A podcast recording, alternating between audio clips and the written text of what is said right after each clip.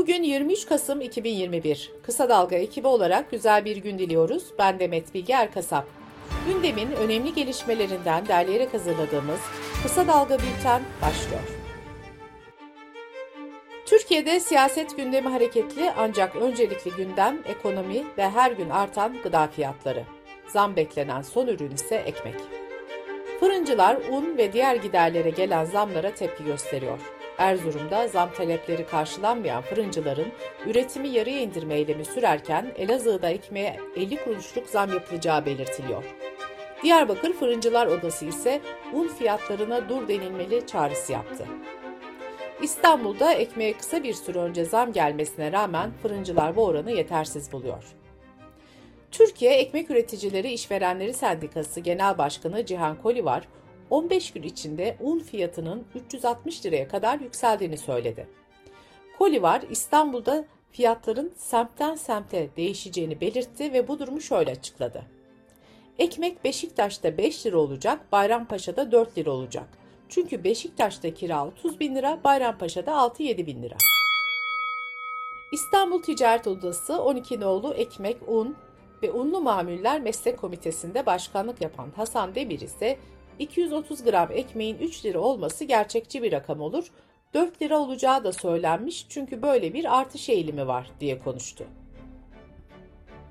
Türkiye Fırıncılar Federasyonu Başkanı Halil İbrahim Balcı ise tüm bu açıklamalardan sonra yazılı bir açıklama yaptı. Ekmeğin 4 ya da 5 lira olacağı yönündeki iddiaları reddetti. Balcı fiyat artışların makul seviyelerde güncelleneceğini söyledi.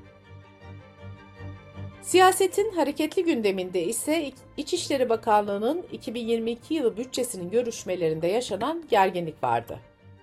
Daha önce Sedat Peker'in gündeme getirdiği 10 bin dolar alan siyasetçi sorusuna İçişleri Bakanı Süleyman Soylu, ben 10 bin dolar alan siyasetçiyi söylerim, siz de başka şeyler söylemek zorunda kalırsınız diye yanıt verdi.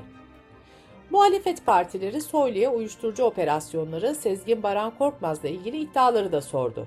Bakan Soylu, şimdi size kimin uyuşturucu kullandığını söylerim ifadesini kullandı. Muhalefet ise sorularına yanıt alamadıklarını belirterek bu duruma tepki gösterdi. Türkiye İşçi Partisi Milletvekili Sera Kadıgil de komisyonda görüşmeler başlamadan önce Ahmet Şık, Timur Soykan, Hakkı Özdal, Bahadır Özgür ve Ertuğrul Mavioğlu tarafından yazılan duvar kitabını İçişleri Bakanı Soylu'ya verdi. Kadıgil kitabı verirken şunları söyledi. Malum diğer partiler gibi uzun uzun söz hakkı verilmiyor bize. Biz de tüm iddiaları yazılı olarak derlediğimiz duvarı size hediye ediyoruz. Belki bu vesileyle bir soruşturma açılır. Kitapta Sedat Peker'in itirafları ve iddiaları yer alıyor. Cumhurbaşkanı Erdoğan geçen hafta AKP grup toplantısında Kılıçdaroğlu aleyhine açtığı davaları geri çektiğini hatırlatmıştı. Milliyet'te geri çekilen dava sayısının 17 olduğunun haberini yapmıştı. Kılıçdaroğlu önceki akşam Erdoğan'a Twitter'dan şu yanıta verdi. 2011'den bugüne kadar şahıs tarafından bana açılan dava sayısı 44'tür. 18 tanesi lehime sonuçlanmıştır, 3 dava aleyhime sonuçlanmıştır. Kendisine çağrımdır. O davaları geri çekme, sonuna kadar götür. Her şeyiniz yalan, her şeyiniz algı. Türk Tabipleri Birliği ve Tabip Odaları bugün İstanbul'dan Ankara'ya beyaz yürüyüş başlatacak. İstanbul'da başlayacak yürüyüş Kocaeli, Bursa, Eskişehir duraklarının ardından Ankara'da sona erecek. Ankara'daki Yılmaz Güney sahnesinde beyaz forum yapılacak. Hekimler üzerlerindeki baskının, performansa dayalı ücretlendirmenin kaldırılmasını, sağlıkta şiddet yasasının da tam anlamıyla uygulanmasını istiyor.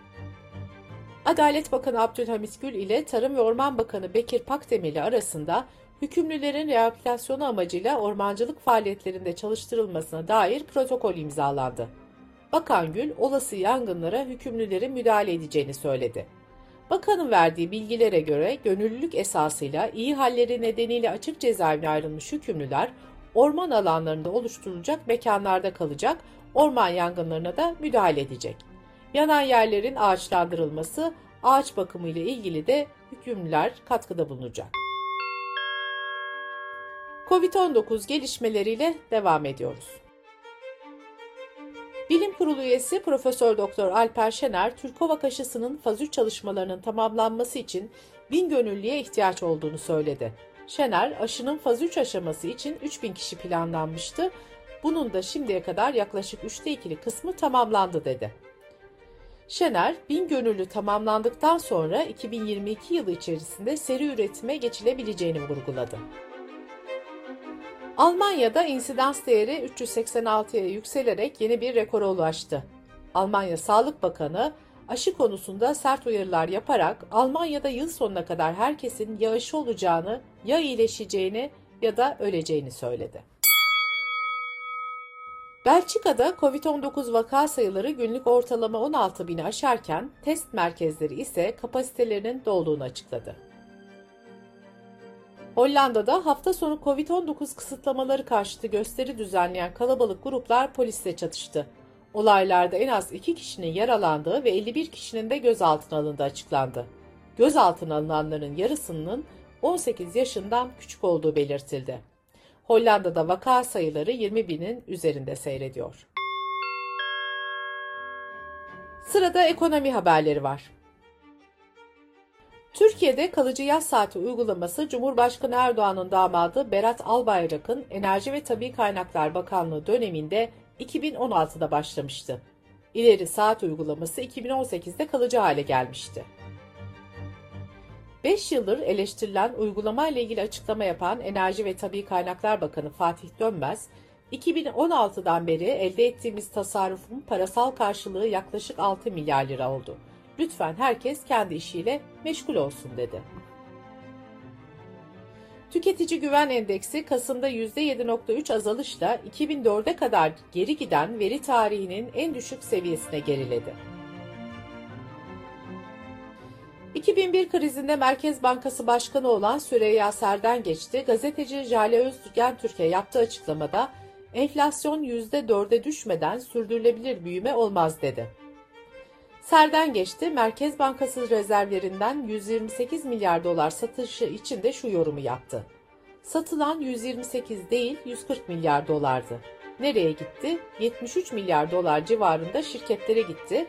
60 milyar dolar hane halkına gitti.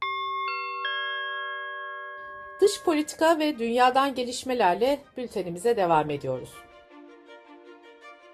Stockholm merkezli hükümetler arası Uluslararası Demokrasi ve Seçim Destek Enstitüsü yıllık küresel demokrasi durumu raporunu açıkladı. Yerleşik demokrasilerin tehdit altında olduğuna dikkat çekilen raporda dünyada otoriterliğe kayan ülkelerin sayısının arttığı belirtildi. Aralarında Türkiye ve Rusya'nın da bulunduğu 20 ülke hibrit rejim, Çin, Arabistan, Etiyopya ve İran'ın da bulunduğu 47 ülke ise otoriter rejim olarak tanımlandı. Hibrit ya da melez rejim kavramı otoriter rejimden demokratik rejime geçişini tamamlamamış siyasi rejimler için kullanılıyor. Raporda Türkiye'nin 2010-2020 yılları arasında demokraside gerileme yaşadığı kaydedildi. Rapora göre dünyada her 4 kişiden biri gerileyen bir demokraside yaşıyor. Enstitü, Amerika'yı da ilk kez demokrasisinin gerilediği ülkeler arasında saydı. Demokrasilerinde en fazla gerileme yaşayan ülkeler ise Macaristan, Polonya, Slovenya ve Sırbistan oldu. Afganistan'da Taliban hükümeti televizyonda kadınların görünmesini kısıtlayan yeni kurallar açıkladı. Buna göre kadın oyuncuların yer aldığı yapımlar televizyonlarda gösterilmeyecek. Kadın gazeteciler ve sunucular kamera karşısına geçtiklerinde başörtüsü takmak zorunda olacak. Amerika'da Noel için toplanan kalabalığın arasına bir otomobil daldı. Olayda en az 5 kişi hayatını kaybederken 40'tan fazla kişi de yaralandı. Bir kişi gözaltına alındı. Bültenimizi kısa dalgadan bir öneriyle bitiriyoruz.